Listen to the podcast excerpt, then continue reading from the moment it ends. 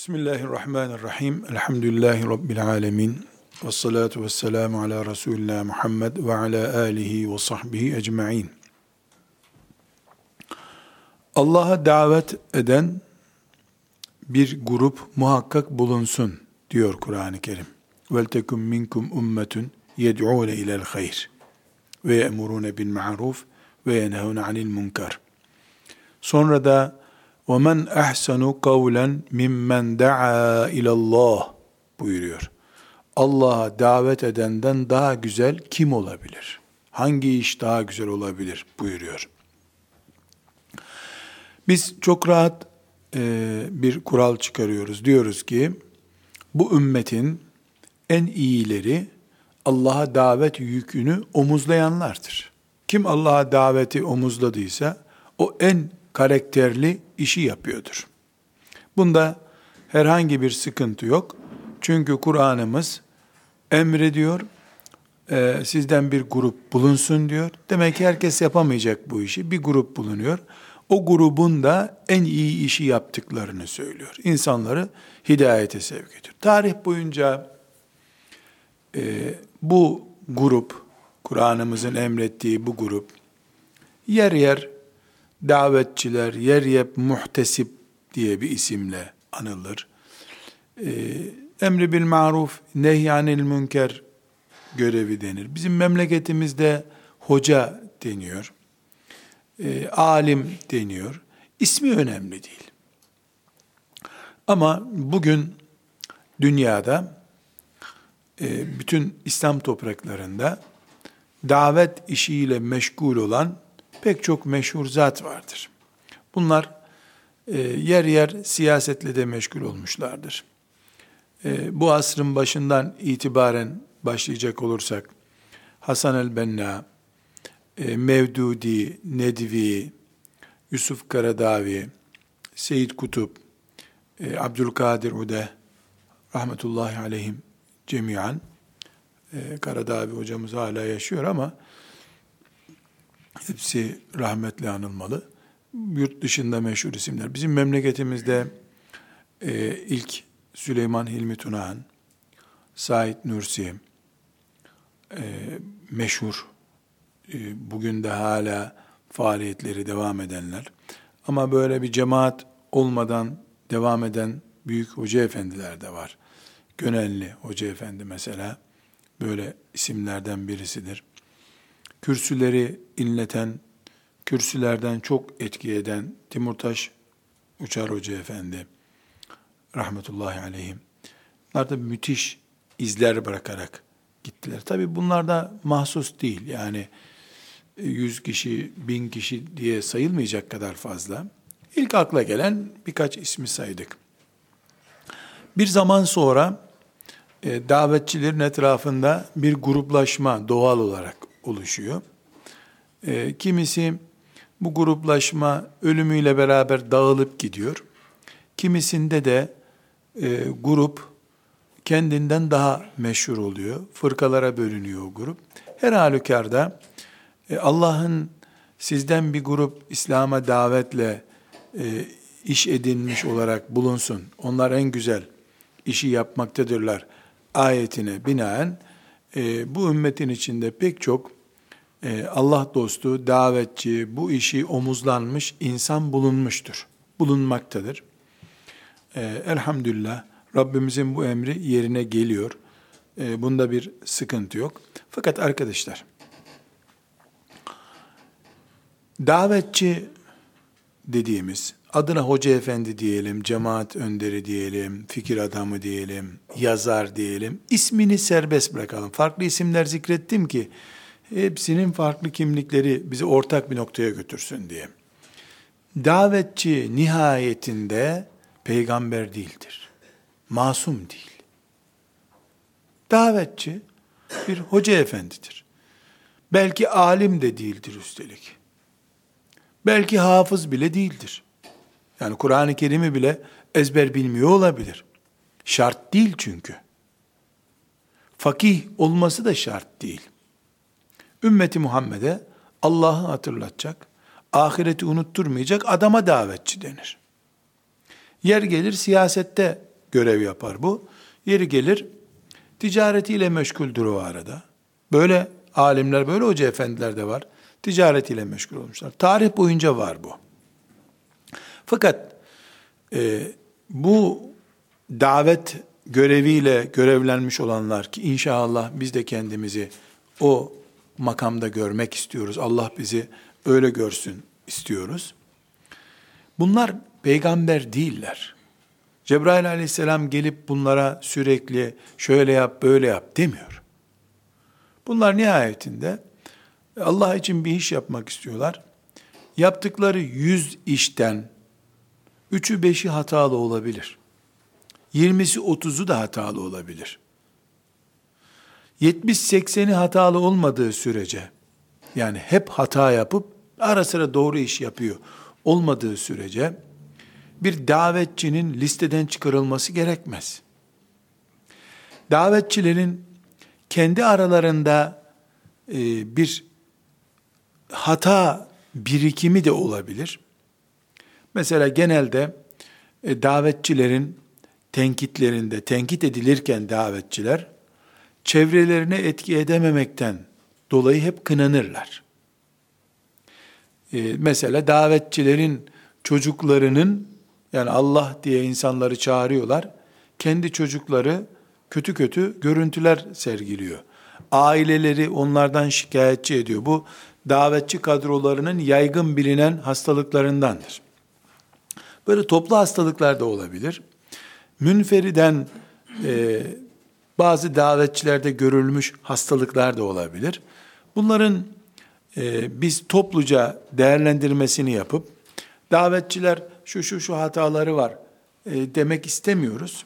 Çünkü e, teşmil yapmak yani bütün davetçiler böyledir demek doğru değil. Birisinin hatası varsa hepsi böyle hata yapıyor diyecek halimiz yok. Üçü hata yapıyordur. Öbür üçü başka türlü hata yapıyordur. Her halükarda biz bunlar da insan nihayetinde. Bunlar da peygamber değil. E bunların hatası olabilir diyoruz. Yeter ki hatası doğrusundan fazla olmasın. Yani 40 işinden bir tanesi doğru, 39'u yanlış. E gavurda da o kadar doğruluk olur zaten. E, biz öyle bakmıyoruz. Nasıl bakıyoruz? 40 işten birinde ikisinde hatası olabilir. İştihat hatası deriz buna e, kastı olmadığı sürece, pazarlama yapmadığı sürece Müslümanları e, herhangi bir şekilde dışlama nedeni kabul etmeyiz ve kendimiz için de böyle bir usul takip ederiz. Masum olmayı, yani ben bir davetçi olarak masumum. Kendime böyle yakıştırmam demem. Bir davetçi olarak üç ay üzerine ikinci hatayı yaptım. Eyvah demem. Keşke yapmasaydım derim. Hata yanlıştı derim, düzeltirim, bırakıp gitmem ama. Çünkü neden? Davetçiyim diye peygamber olmadım ki ben. Melek değilim ki. Elbette hata yapabilirim. Kast yapmam. Hainlik yapmam. Ama iştihat hatası yapabilirim normaldir. İnsanım çünkü. İnsan olduğum sürece de hata benimle beraberdir derim. Hataları asgariye indirmek ise temel hedefimiz olmalıdır. Şimdi hatasızlık mümkün değil dedik. Böyle bir beklenti içerisinde de olamam. Hoca da olsan, alim de olsan, müştehit de olsan Peygamber olmadıkça hata yaparsın. Sahabi de olsan hata yaparsın. Bu başka şey. Hatayı normlaştırmak başka şey. Her perşembe günü otomatik hata yapar hale gelmemeli insan. Üç konuşmasından biri yanlış muhakkak dememeli. Yani bunu dedirtecek kadar yoğunlaştığı zaman sen hata makinesine dönersin o zaman. Bu batıl bir şeye hizmet etmek gibi bir sonuç doğurur. Biz Müslüman olarak masum olmadığımız için hoca da olsak, alim de olsak, davetçi de olsak e, belli hatalarımız olur, belli potları kırabiliriz. Bu normaldir. Bundan dolayı kederlenmemizi de gerektirecek bir şey yoktur. Fakat hataların asgariye indirilmesi. Yani mümkün olduğu kadar hatasız olma hedefi bulunmalıdır içimizde. Beklenen budur. Davetçilerin e, grup olarak veya bireysel şahısta bakıldığında e, davet esnasında hata yapmamaları için belli ilkelere dikkat e, etmelerinde fayda var. Yani şunu söylemek istiyoruz. Az hata ile yol alabilmek için nelere dikkat etmek lazım? E, hatasızlık mümkün değil dedik. Ama hatayı asgariye indirmek mümkündür dedik. En azından hata şuurunu oluşturmak, yani hata yapıldığında geri dönebilme şuurunu oluşturmak mümkündür dedik. Bunun için birinci dikkat edilmesi gereken şey, davetçiler, davetçiler, yani hoca efendiler, yani yazarlar, yani İslam adına önde duranlar, insanlara bu helaldir, haramdır diye nasihat edenler, talebe yetiştirenler, emri bil maruf nehyanil münker yapanlar, mümin olmanın en temel şartlarından biri olan ve tevasav bil hak ve tevasav bis sabrı yerine getirecekler. Yani birbirlerine hak olanı tavsiye edecekler. Şimdi hocalar yani davetçiler diyelim. Hangi kelimeyi kullanacaksak. insanlara ne diyorlar? Allah'tan korkun. Çocuğu ölünce sabret. Hasta olunca aman tedavi ol sabret diyor. Hakkı tavsiye ediyor. Kur'an'ı hatırlatıyor. Hadisi şerifleri hatırlatıyor. Böyle olması gerekiyor. Peki bu görev niye sana verildi? E Müslümanım. Niye onu anlatıyorsun? Müslüman.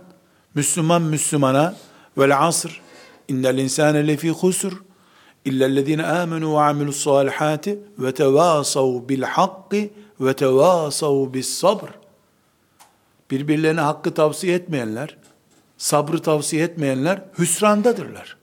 Demiyor mu Allah Teala? Diyor. Peki bunu mümin olduğun için öbür mümine yapma sorumluluğunda hissediyorsun kendini. Bu da doğru. Peki sen hoca efendisin, davetçisin. Öbür hoca efendi de davetçi. O da hoca efendi. Niye siz kendi aranızda bu helaldir, haramdır diye tavsiyede bulunmayasınız?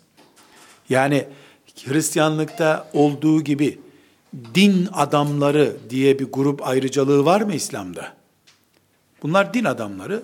Dolayısıyla din adamlarına söyleyecek bir söz yok. Yaptıkları her şey mukaddestir. Günah işleseler de Tanrı onları mağfiret eder. Diyen Hristiyanlık gibi bir teori var mı bizde? Yok. Peygamber hariç herkes birbirine ve tevasav bil hak olacak. Bu nedenle davette Allah'a davette başarının en önemli şartlarından biri, belki de birincisi, daveti yüklenen şahıs veya kurum, adı neyse, dernek, hoca efendi, adına ne diyorsak, ve tevasav bil hakkı uygulayacak. Eğer benim görevim sadece kahvede oturan insanlar, başı açık kızlardan ibaretse, filanca benim gibi bir hocaya, bizim vakıf gibi bir vakfa emri bil marufu, nehy anil münkeri yapmayı gerekli görmüyorsam, konjektürel nedenlerle bunu uygun bulmuyorsam, yaptığım iş İslam'a uygun değil ki. Tekum minkum ummetun yed'un ilel hayr ayeti. Yani sizden bir grup bulunup Allah'a çağırsın, sadece sivil vatandaşları çağırsın demek mi? Hocalara kim Allah'ı hatırlatacak peki? İslam maksatlı derneklere kim Allah'ı hatırlatacak? Eğer hocalık, davetçilik, aynı meslekten olanlarla mıknatıs gibi ters durmayı gerektiriyorsa bu İslam değil o zaman. Çünkü sen ayrıcalıklı bir sınıf oluşturdun. Biz otomatik doktoruz hasta olmayız demeye benziyor. Yani doktor olduğu için bir insan hasta olmuyor mu? Doktor doktora ilaç vermiyor mu? Veriyor. Doktor en kaliteli cerrahı da başka bir doktor cerrah ameliyat etmesi gerekiyor. Kendi kendini ameliyat eden cerrah olamaz. Kimse kendi başını da tıraş edemez zaten. Çok az bir bölümünü tıraş edebilirsin.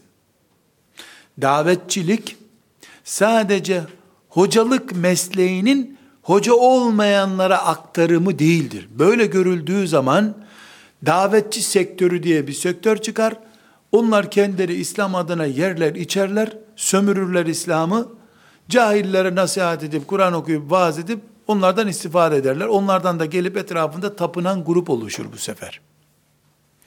Bir tarikat, bir vakıf, bir hoca efendi grubu, neyse adı, kendisini Allah hatırlatılacak, cennet cehennem hatırlatılacak kapıları açık tutarak bekletmesi lazım.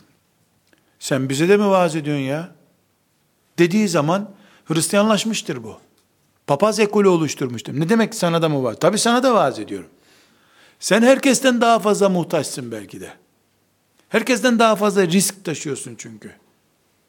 Birinci nokta, yani asgariye indirmek istiyoruz hatalarımızı dedik ya, asgariye inmesi için birinci nokta, sıradan kahvede oturup kumar oynayan birisine nasıl Allah'ı hatırlatma ihtiyacı hissediyorsak, bir hoca efendi de yeri geldiğinde, kendisine Allah hatırlatılmalıdır. Diğerleri bunu görev bilmeli, o da bunu gerekli bir iş kabul etmelidir. Aksi takdirde biz davetçilik diye bir ekol çıkarırız, insanlara dini anlatırız, kendimiz anlatılacak bir ihtiyacı olmayan kimseler olduğumuz için cennetlik huriler gibi yaşarız. Yaşadığımızı zannederiz.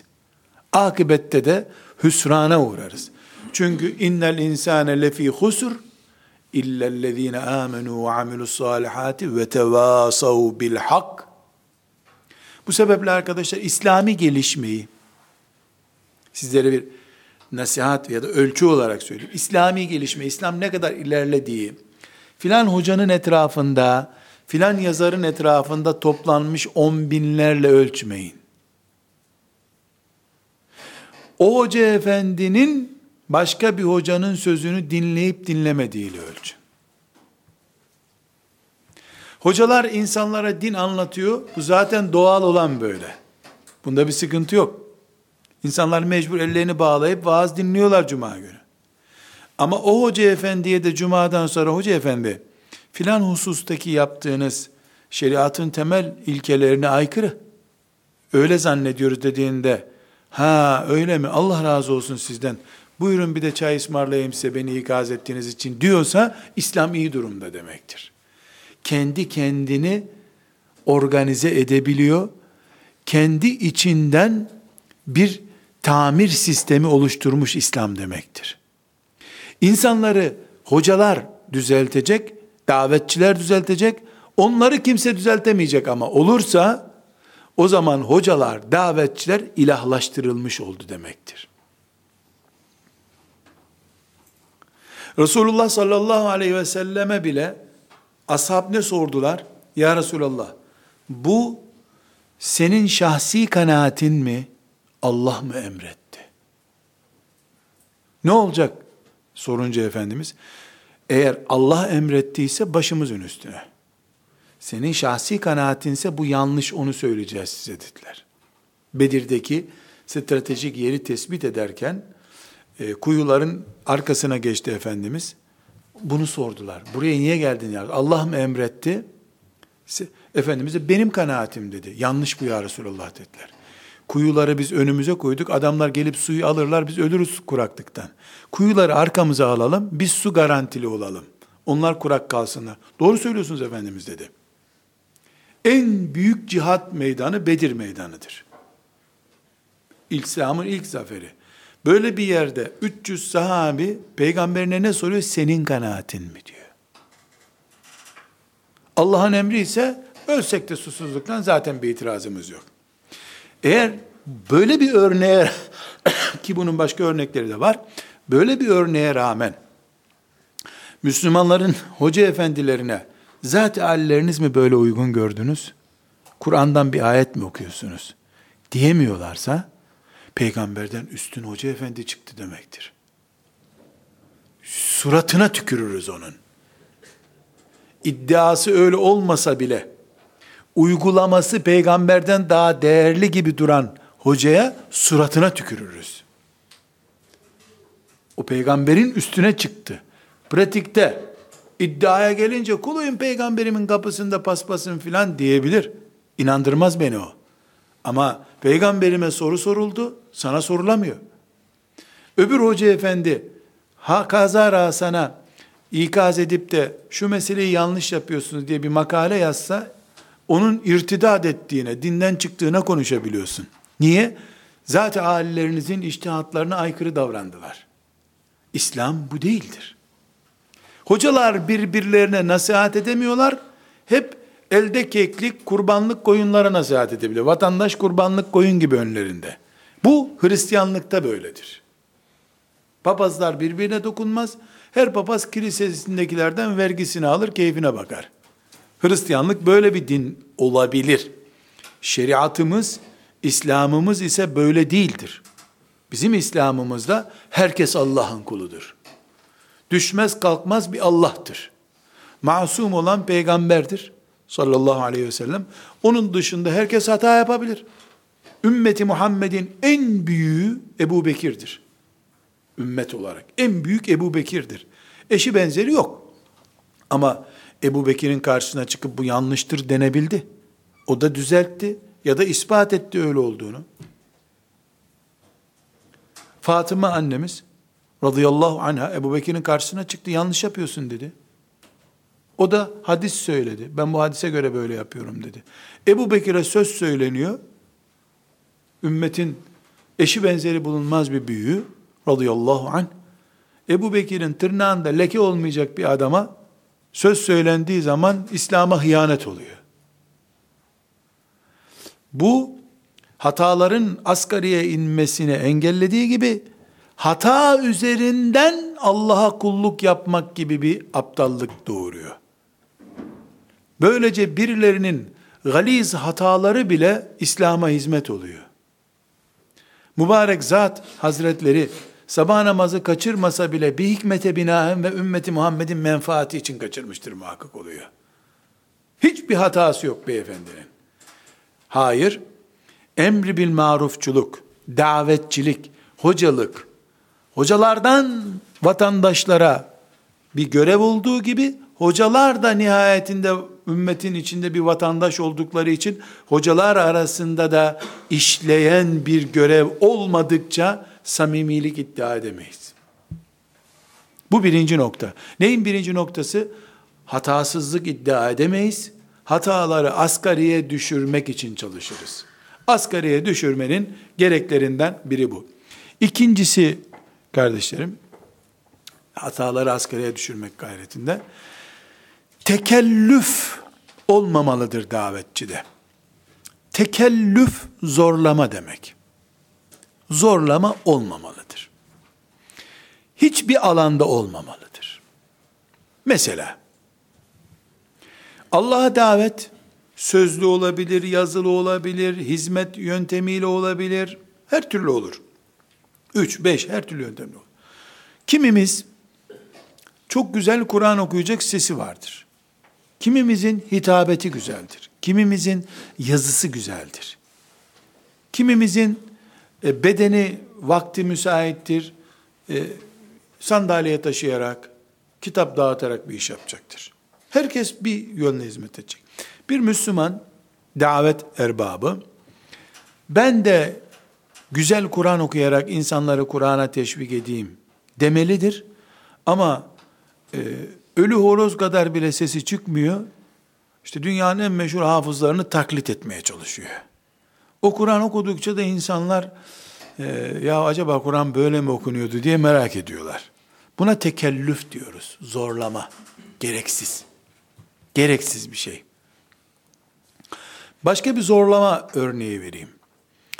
E ben e, şu kadar senenin hocası olarak biliniyorum. Yani şahsımı demiyorum. Bir insan olarak. Bir yere filan hoca gelecek dendiğinde hasta insanlar bile gidip bir dinleyelim ya. Yılların hoca efendisi ne anlatacak diye merak ediyorlardır. Dolayısıyla bu kimliğimle, bu şöhretimle bir salona gittiğimde 100 kişilik salonda 200 kişi vardır. Karnı ağıran, dişi ağıran bile ilaç almıştır aman e, sonuna kadar dinleyeyim diye. 20 dakika konuşsam orada ben o şahsiyetimle Allah Allah hoca efendi biraz daha konuşsaydı olur. Bir saat iki saat konuşsam ay Allah razı olsun olur. Ama sen daha yeni çıkmışsın. Adını kimse tanımıyor. Sen derya olsan bile 20 dakika konuştuğun zaman eh sabırla dinlenir. Bir saate çıktığın zaman sen Bakara suresini yüz çeşit tefsir etsen bile bıktırırsın. Senin uğruna sabredemez insanlar. Sen bir 5-6 sene bekle. Sana da yalvarsın insanlar gel bize bir nasihat et diye. O zaman 3 saat konuş. Zorlama yapıyorsun. Tekellüf bu. Tekellüf. Bu bireysel hatalar. Veya başka bir davet. Mesela çocuk eğitimi bizim için bir numaralı önemli konu. Çocuk eğitimi. Fakat e, biz beş tane hoca efendi toplandık. Milletin çocuğunu okula göndermeyelim. Şirk düzeninin içinde okulda çürümesin çocuklar. Vallahi güzel. Billahi güzel. Güzel. Ey Müslümanlar! Çocuklarınızı okula göndermeyin. Bağış üstüne hocam göndermeyelim. Ne yapacağız bu çocuğu? E ne ederseniz edin. Böyle bir şey olmaz ki. Ne yapacağım ben bunu şimdi? Bana yemek yeme dedin. Ben de o yemeği yemedim. Ne yiyeceğim peki? Allah domuz eti yemeyin dedi. Koyun afiyet olsun dedi. Yani helalini gösterdi de haramını da gösterdi. E şimdi Müslümana okula gönderme çocuğu. E göndermedik. E ne yapacağım bu çocuk büyüdü. E büyütmeseydin mi diyeceğim. Tekellüf bu. Yahut da topluyorsun Müslümanların 70 tane çocuğunu 50 metrekare bir yere 70 santim düşüyor çocuk başına.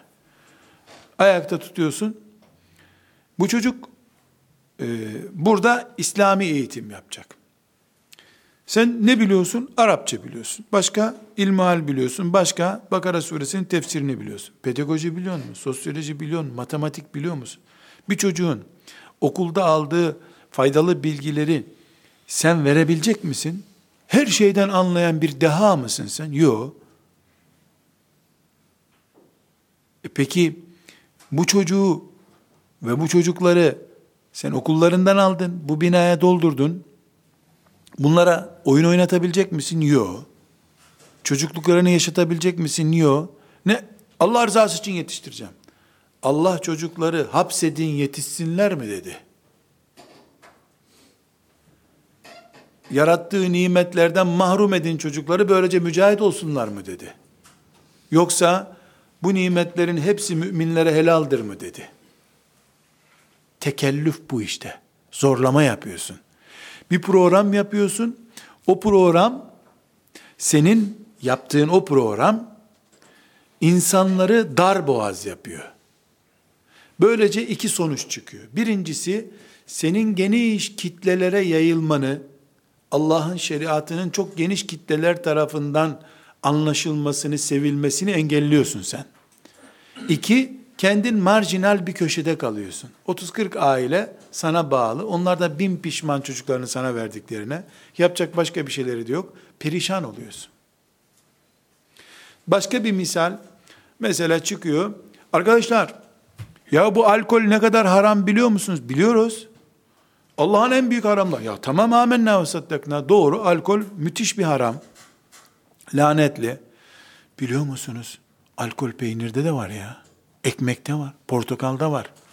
Bir saysana şu listeyi. Var, var, var, var. Ulan senin kafanda da var demek ki. He he koklanmış olabiliriz bir yerden. E ne olacak şimdi? Ekmek de var. Tuz da var, biber de var, su da var. Caminin kapısından geçerken koklanıyorsun var. E intihar edip Allah yolunda ölelim o zaman. Madem alkol her taraf. Bu tekellüftür. Davetçinin vazifesi yokuşa sürmek değildir. Şeriat yolunda yürütmektir.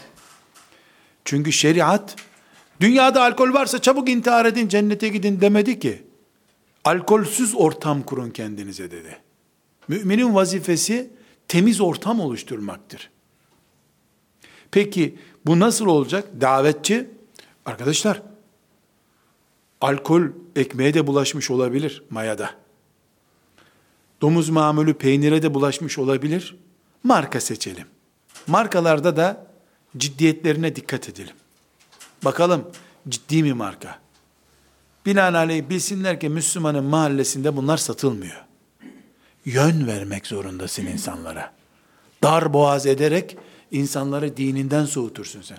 Ne yapayım lan her şey alkolse bana ne ya dünyayı ben mi düzelteceğim deyince sen adamı kazanamadın ki. Kaybettin, zarar ettin. Davetçi zarar ettikçe kar etmez. Böyle bir şey olur mu? Zarar ettikçe kar ediyor. Ne kadar insan cehenneme girerse o kadar mutlu oluyor mu olacak? İnsanlara yön vereceksin. Zorlama yapmayacaksın. Bireysel zorlamalar da yapmayacağız. Kabiliyetin olmayan alana yapacaksın. Mesela çok basit bir misal. Yani uykuna düşkün birisin sen. Hılkat meselesi. 7-8 saat uyumadıkça uyanamıyorsun. E gece 3'e niye randevu veriyorsun ki sen? Sabah namazından sonrasına niye ders randevusu veriyorsun? Kendin esniyorsun, millete hadis dinleyin diyorsun. Zorlamaya gerek yok. Elbette keyif delisi olmak da tavsiye ettiğimiz şey değil. 20 saat uyusa herkes memnun olur. Tabii bir ortam var. Bir de artık bedenin kaldıramayacağı şey var. İnsanlara çok çocuklu olmayı tavsiye edebiliriz. 25'ten aşağı olmaz. Enes İbni Malik'in 120 torunu varmış. Bizim 120 torunu yakalamamız lazım. Deme. Çok çocuğu tavsiye et. Çok herkese göre değişik. Kadın vardır, baba vardır, bir çocuk zor bakar. Parası yoktur, sabrı yoktur, kronik hastalığı vardır. Bir çocuk bile onun elinde işkence görecek. Yo bizim hoca efendi yedi çocuktan aşağısı haram dedi. Ne yapacak adam? Tekellüf, zorlama yok şeriatımızda bizim. O zaman Allah buyururdu ki ya da peygamberi buyururdu ki on çocuktan aşağısı günahkardır derdi. Öyle bir şey demedi. Sen kendi kendine şeriat getirme. Çok çocuk sünnettir de. Çok çocuğu gündeme getir. Herkes kendine göre çok rakamını belirlesin. Bizim çok çocuğumuz olsun, ikinci çocuk da olsun der adam. Ona göre iki çok büyük rakamdır. Kimine göre de 19 çocuk normaldir. Yani zorlama şeriatın esnek bıraktığı şeylerde olduğu zaman bu dinden soğutur. Davetçi yanlış yapmış olur. Allah bir şeyi esnek bıraktıysa sen de esnek bırakacaksın. Namazın dört rekatıyla oynayamayacağın gibi, dörtse dört, esnek bıraktığını da zorlayamazsın, tahdit edemezsin. Sadaka serbest bir konudur. Zekat malum bir konudur. Yüzde şu kadar. Çıkıp da sen aidatlar bundan sonra sadaka olarak 300 olacak diyemezsin. Sadaka olmaz o o zaman. Davetçi bu tip zorlamaları yapmamalıdır. Evet bir grup insan hoca efendi emretti. Hanımının bileziğini alır getirir. Öbür ay kızının bileziğini alır getirir. Üçüncü ay verecek bir şey olmayınca cemaatten bırakar gider. Çünkü sen 300 demiştin, 300 alacak bir şey yok. Sadakayı serbest bırakarsın. Ashab-ı kiramda olduğu gibi kimi bir avuç getirir. Değil mi? Kur'an'dan öğreniyoruz. Kimi bir çuval getirir, kimi servetini getirir, kimi de canını da getirir. Böylece sadaka yarışı yapılır. Yani konum sadaka konusu değil, alkol konusu değil, hitabet konusu değil, tekellüfün davetçiyi yokuşa süreceğini, hata üstüne hata yaptıracağını ve hataların asgariye inmesine mani olduğunu anlatmak için söylüyorum. Üçüncüsü olarak arkadaşlar, üçüncü konumuz davetçi kesinlikle ali himmet olmalıdır. Ali himmet. Ali himmet özel bir deyimdir. Osmanlı kültüründe yaygındı. Bizim kültürümüzde âli himmetlik de kalmadı, kelime de kalmadı zaten. Kelimeye de gerek yok. Himmet, insanın amacı demek. Gayesi demek. Ali himmet, yüce amaç demek. Büyük gaye demek. Efendimiz sallallahu aleyhi ve sellem âli himmetlik tavsiye ederken buyuruyor ki, cennet istemeyin Allah'tan, firdevsi isteyin. Çünkü firdevs cennetin en iyi yeridir. Koysun beni cennete melekler de bodrum katı olsun deme. Niye bodrum katına gideceğim ki? En üstüne gideyim de, belki bodrumdan filan bir yer bulurlar sana varsa bodrum. Onun için davetçi âli himmet olacak. İş yaparken, tefekkür yaparken, projelendirme yaparken âli himmet olman gerekiyor.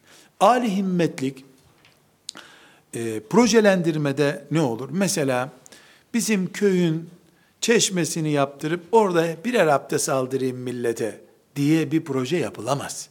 Davetçiye bu yaraşmaz. Davetçi bütün dünyanın 7 milyar nüfusu abdest alıncaya kadar diye proje çizer. Senin köy zaten 40 hane. Hepsi birer abdest alsa senin iş bitti. Bunun için davetçi olmaya gerek yoktu. Bütün 7 milyarı hedef alırsın, belki o köyden 7 kişi yaptı saldırırsın. Büyük düşünmek lazım. Mesela elif cüzü okutmak için medrese açmak küçük hedeftir. Kur'an nesli yetiştirmek için medrese açarsın, iyi bir elif cüzü okutursun orada bak. Çünkü 100 hedefleyen 20'sine 30'una ulaşır. 30 hedefleyen de 3'e 4'e ulaşır. Hiç kimse bu dünyada yazdığı çizdiği kadarını bulamıyor. Hayal ediyorsun, hayalinin onda birine, ellide birine bazen ulaşıyorsun. Onun için âli himmet olmak gerekiyor. İş projelendirmede, şahıs örneklendirmesi yaparken de, hoca efendi, bizim hoca efendimiz, bizim büyüğümüz diye bir örnek yapma, küçük hedeftir bu. Musab bin Ümeyr var önünde. Devlet kurmuş Resulullah'a teslim etmiş bir yılda. Senin hoca efendin de çok kitap yazmış. Musab bin Ümeyr'in ne kadarı oluyor? Şehit olarak vefat etmiş mi? Dünyadan beş kuruş bir mal edinmeden Rabbine tertemiz gitmiş mi Musab bin Ümeyr gibi? Peygamber sallallahu aleyhi ve sellem naaşının başına gelip ben şahidim ya Rabbi bu tam aradığın gibi bir kuldu senin demiş mi? Hoca efendi nasıl olduğu ettiği belli değil. Sen hayransın hocana. Melekler hayran mı senin hocana? Niye yeni nesle senin hocanı örnek gösteriyorsun? Seni, kendini nasıl örnek gösterirsin sen ya? Sen daha dur bakalım, imanla ölüp ölmeyeceğin belli değil. Musab bin Ümeyr var örnek olarak. Ebu Bekir radıyallahu anh var örnek olarak. Enes İbni Malik var örnek olarak. Aişe var, Hafsa var, Nesibe var. Yani örneğini gösterirken bile büyük olman gerekiyor. Ali himmet olman gerekiyor. Tahammülde de ali himmet olmak gerekiyor. Nedir tahammül? Mesela insanın uykusu bastırabilir. Ama iki türlü olur bu. Yavaş yavaş uyku geldiği belli, göz kapakları ağırlaşıyor. E biraz daha dayanır adam. Ama bir de var ki iğne batırıyorsun, onu bile hissetmeyecek kadar uyumaya başlamış. Üç gündür uykusuz. E bu elbette yastık nerede diye aramadan yuvarlanacak bir yerde uyuyacak. Yani biraz âli himmet olmak, hemen esner esnemez tamam bitti namazı da bırakın sonra kılarız yatalım demeyi gerektirmiyor. Bu âli himmet zafiyeti, yani bir insanın âli himmet olmakta zorlanması hataları çoğaltıyor bu sefer. Sürekli e, yanlış işler yapıyor. Her yanlışı hata listesini çoğaltıyor. Sonunda karşımıza sorun yumağı olan bir insan çıkıyor. Bunun için davetçinin ali himmet olması gerekir diyoruz. Ali ali himmet projelendirmede, çalışmada, her şeyde. Çok basit bir ali himmet örneği vereceğim. Ali himmet veya değil, davetçi insanların içine karışmak zorundadır. Davete icabet etmek zaten sünnet olan işlerdendir. Bir çay içelim, hoca buyur dendiğinde peki der, başka bir işi yoksa. Daha dersi bırakıp gitmez herhalde, namazı bırakıp gidecek hali yok. Ama filan e, akşam buyurun bizde bir çay içelim mi? Tabii. Müminlerin gönlünü almak. Çünkü it'amut ta'am yemek yedirmek. Şimdi biz ona çay içirmek diyoruz. Yeri geldiğinde e, şeriatımızın en önemli işlerinden bir tanesidir. Sen davetçi olarak gitmesen olur mu? Ama Ali himmet kimdir biliyor musunuz? Bir, gittiği davette nezaketle teşekkür eder. 20 senedir aç kalmış bir Afrikalı hayaliyle sofraya çullanmaz. Buyurun denince otur. Allah bu tatlılar bizi mi bekliyordu deyip avuç avuç tatlıya girişmez. Ali himmet büyük adamdır. Bir sofraya satmaz kendisini. Ondan sonra ya bunun gerisi yok mu? Bu tencere küçük tencere miydi diye espri yapmaz. Sofra bitince teşekkür eder. Allah razı olsun der. Beğenmediği, yiyemeyeceği bir yemek gelince, ulan bunu mu yaptınız hem çağırıyorsunuz hem biberli yapmışsınız bu lahmacunu demez. Ben bundan fazla yemem ama çok güzel olmuş der. Gönlünü kırmaz oradakilerin. Bu davetçinin âli himmet görüntüsüdür. Eee vallahi böyle çağıran da olmamıştı ya. İyi ki çağırdınız ha. Biz epeydir bu kebapların kokusunu da görmüyorduk diye aç ayı numaraları yapmaz orada. Seviyesini düşürmez. Çünkü sen Allah'a davetle meşhursun. Senin üzerindeki renk farklılıkları, e, alaca karacalıklar dine mal olur. İnsanlar kalkarlar, ulan az kalsın bizim sofrayı da yiyecekti ha, ucuz kurtardık gene derler senin arkandan. Bunu dedirtemezsin sen. Türkiye'mizde bu hata yüzünden e, yıllarca insanlar hocaları obur, doymaz insanlar olarak bildiler. Onlar da kim bilir bir espri yapalım diye böyle bir şaka yaptılar. Atları öyle kaldı. Yıllarca bizim çocukluğumuzda e, işte hafızlık yapıyoruz diye bilindiğimiz her yerde e, aklımda kalan en kötü çocukluk hatıralarından biri. Ne zaman bir misafirliğe gitsek bir yere sanki başka hiçbir şey yok gibi temel fıkrası gibi ya bir hocayla bir öküz tarlaya girmiş. Baba bizim tarlaya öküz ve hoca girdi e, demiş oğlu da baba bağırmış evinden oğlum öküz kalsın hocayı çıkar. Hiç olmasın öküz karnı doyana kadar yer. E, hocanın ne yapacağı belli değil tarla bize lazım dermiş. Arkadaşlar bunun adına sadece afet denir. Bu görüntüyü vermeye kim katkıda bulunduysa yandı kıyamet günü. Bir hatıramı başka yerlerde naklettim. Özellikle size de nakledeyim. Babam e, insanlarla fazla böyle içli dışlı olmaz bir hoca efendiydi. Hatta bana dedi ki 40 sene kadar bir camide namaz kıldırdı. Namazdan sonra cemaat imama takabbelallah diye böyle bir işaret yaparlar. Aslı astarı olmayan bir şey. Böyle bir işaret yapar. İmam da onlara böyle bir yapar.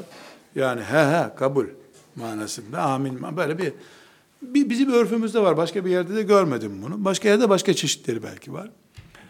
Babam bana dedi ki 30 küsür senedir şurada namaz kıldırıyorum. Bir kere böyle yapmadım insanlara dedi. Niye dedim? Hem bid'at dedi hem de sulanmasınlar dedi. Mihrapta sulu bir imam görmesinler dedi. Ona çok dikkat edin. Onu çok etkilendim. Sonra işte insanlara muhabbet etmek lazım filan gibi ben izah ettim ama pişmanım bu izahımdan. Böyle yaptın mı ondan sonra böyle yapıyor sana adam.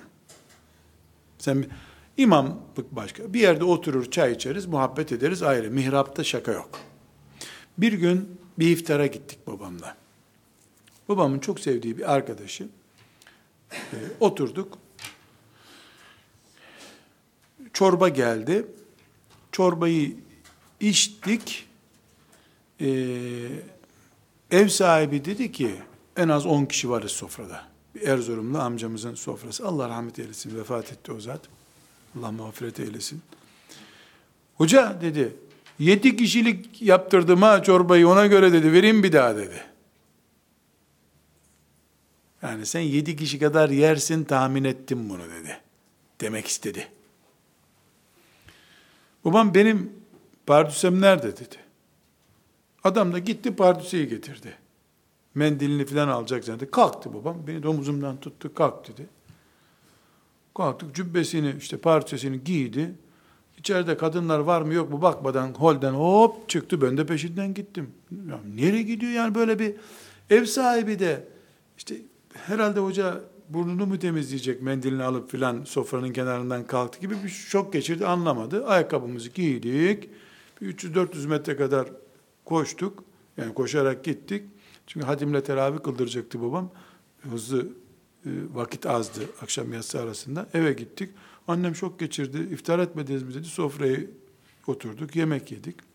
Babam baktım ateş gibi hiç bir şey soramadım babama. Ondan sonra onlar hala bekliyorlarmış. Hoca dışarıda burnunu temizleyecek gelecek. Onlar bekliyorlarmış. Çorbayı bekliyorlarmış. Neyse teravih oldu. Tabi anladılar bir terslik olduğunu. Hoca amca geldi dedi ki ya niye kalktı hoca efendi dedi. Dedim zannediyorum sen bir iki gün buralara uğramaman lazım. Çünkü sana cevap verirse bir daha selamlaşamazsınız dedim. Çünkü babama sordum. Niye kalktın? Dedi ki, dikkat edin arkadaşlar. Benim peygamberim dedi. Kafir yemek yerken yedi mide ile yer. Yani yedi kişilik iştahla yemek yer. Mümin de bir mide ile yemek yer. Buyuruyor. O beni kafire benzetti dedi. Yedi kişilik hazırladım sofrayı dedi dedi.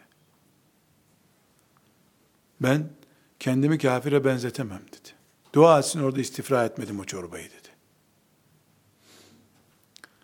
Bu bir ciddiyettir arkadaşlar. Ali himmetliktir. Bulunduğun makam peygamberi temsil ediyor. Aleyhissalatü vesselam. Bulunduğun makamda sen Allah diyorsun, şeriat diyorsun. Yemek esprisi yapmaz.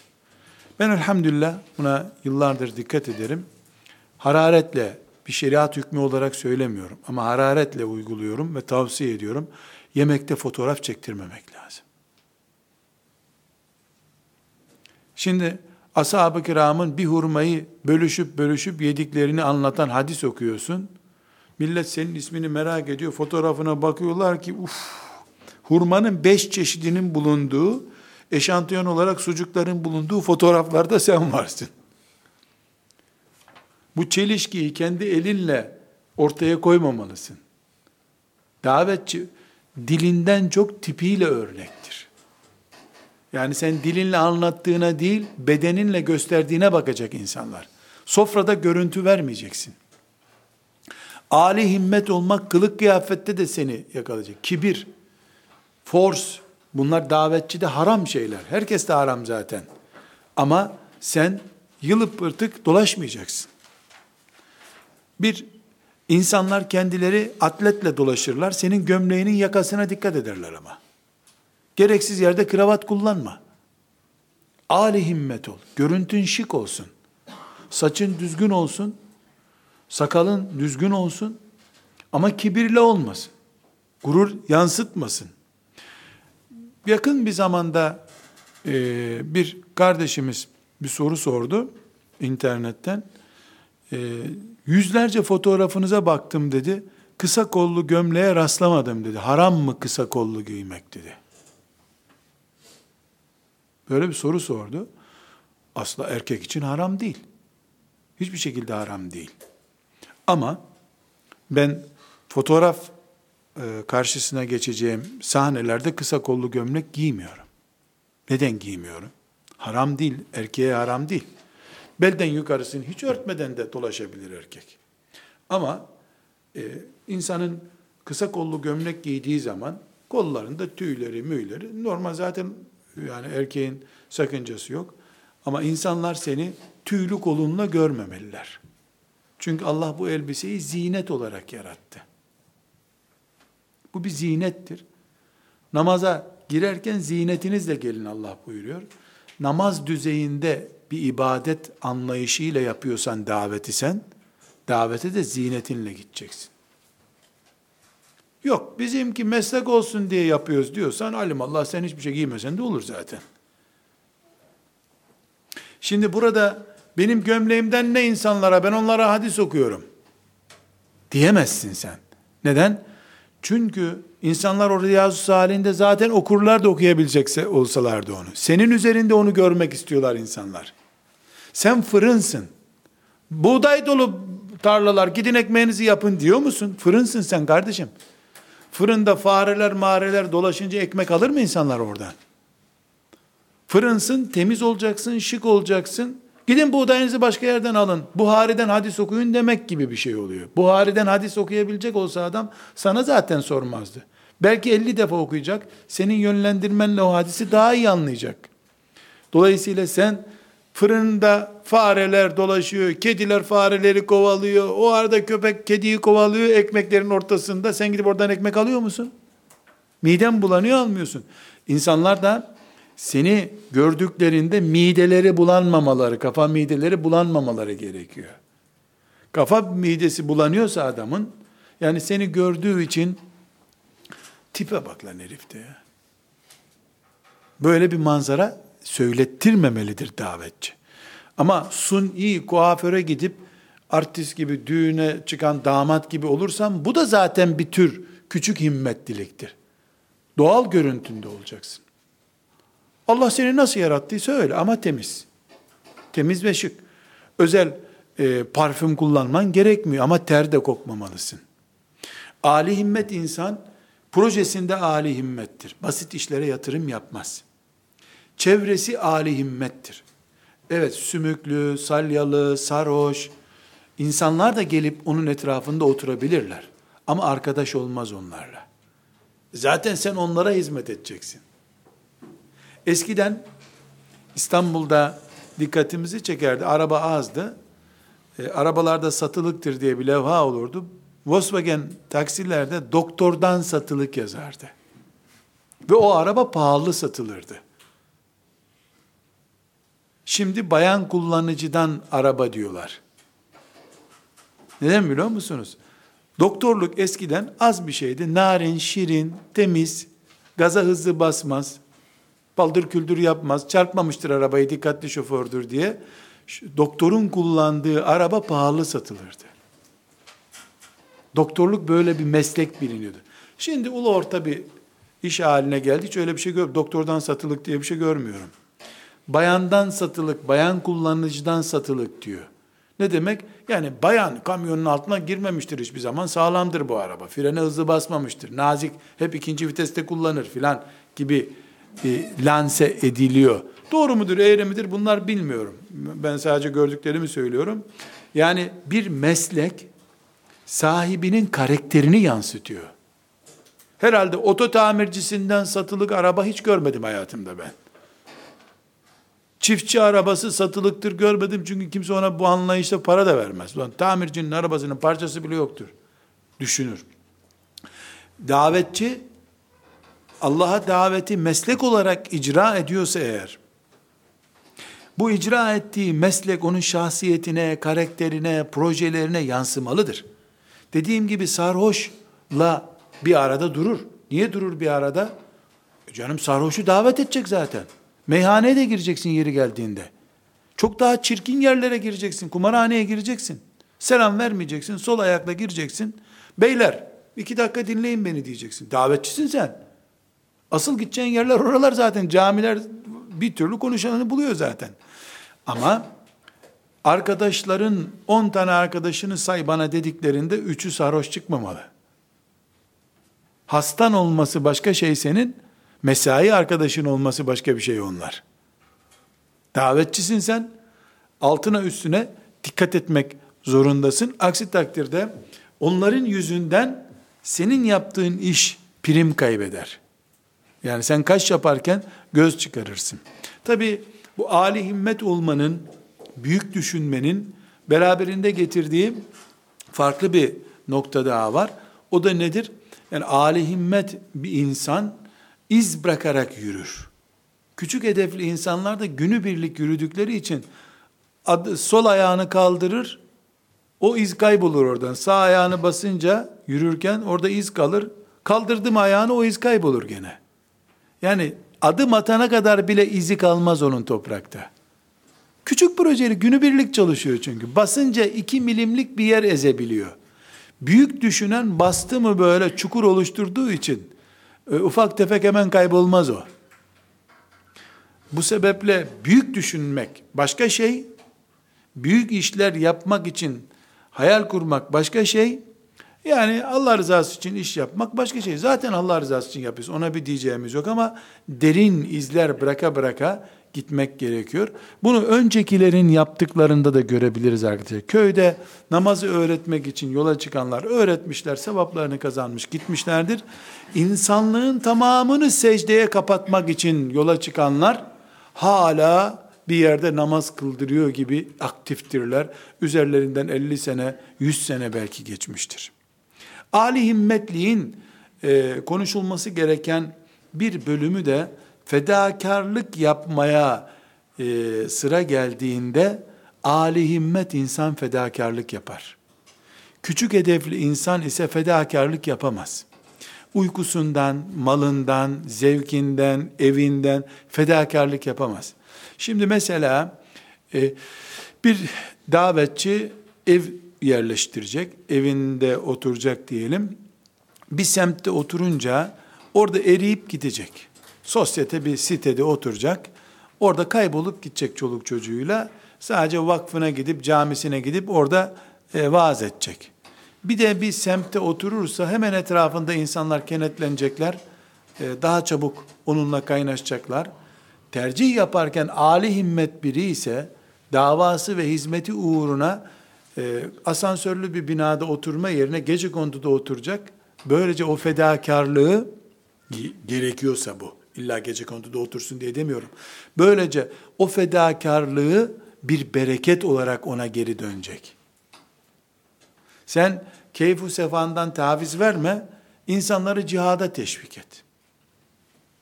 Bir örnek e, olarak da zikretmek istiyorum. Bir yerde e, bir oluşum e, için beni çağırdılar. Yani bir e, ilim adamları bir çalışma yapacaklardı. Ben de misafir olarak bulundum. 3-4 saat e, oturuldu, şu yapılmalı, bu yapılmalı diye. E, sonra da o çalışmanın bir bildirisini hazırlayalım dediler. Yani basına deklare edecekler. 3 saat sürdü, ikinci bir 3 saate harcıyoruz. Bildiri bir türlü bitmiyor. Şimdi 5-10 kişi varlar orada. Biri diyor ki bu tehlikeli dikkat çeker diyor. Öbürü diyor ki basının dikkatini çekeriz. Cümleyi değiştiriyorlar. Kadınların dikkatini çeker diyor. Cümleyi değiştiriyorlar. İşte bir bildiri yapacaklar. Şöyle düşünüyoruz, böyle düşünüyoruz diye. Bu olmaz. İstihbaratın dikkatini çekeriz dedim. Artık patladım, çatladım. Sabahtan beri de oturuyoruz. Dedim ben bir şey soracağım dedim. Buyurun dediler. Ben zaten misafirim orada. Onun için rahat konuşuyorum. Ya dedim insanlara şehitlik hakkında nasihat etmek iyi oluyor değil mi dedim. Allah yolunda infakla ilgili kitap yazmak da iyi oluyor. E madem hiçbir fedakarlık yapmayacaksınız niye böyle bir oluşum içerisindesiniz ya? İnsanlara infak edin, fedakarlık yapın, uykunuzdan vazgeçin, çoluk çocuğunuzdan vazgeçin, Allah yolunda vatanınızdan hicret edin diyorsun. Yok basının dikkatini çeker, yok istihbaratın dikkatini çeker. Ulan iki satır yazı yazamıyorsunuz. Ama insanlara infakı nasihat ediyorsun. Ali himmet insan bu zafiyeti göstermez. Büyük düşünür. Büyük düşününce büyük lokma yediği gibi büyük fedakarlıklar da yapar. Ve sallallahu ve sellem ala seyyidina Muhammed ve ala alihi ve sahbihi ecma'in. Velhamdülillahi Rabbil alemin.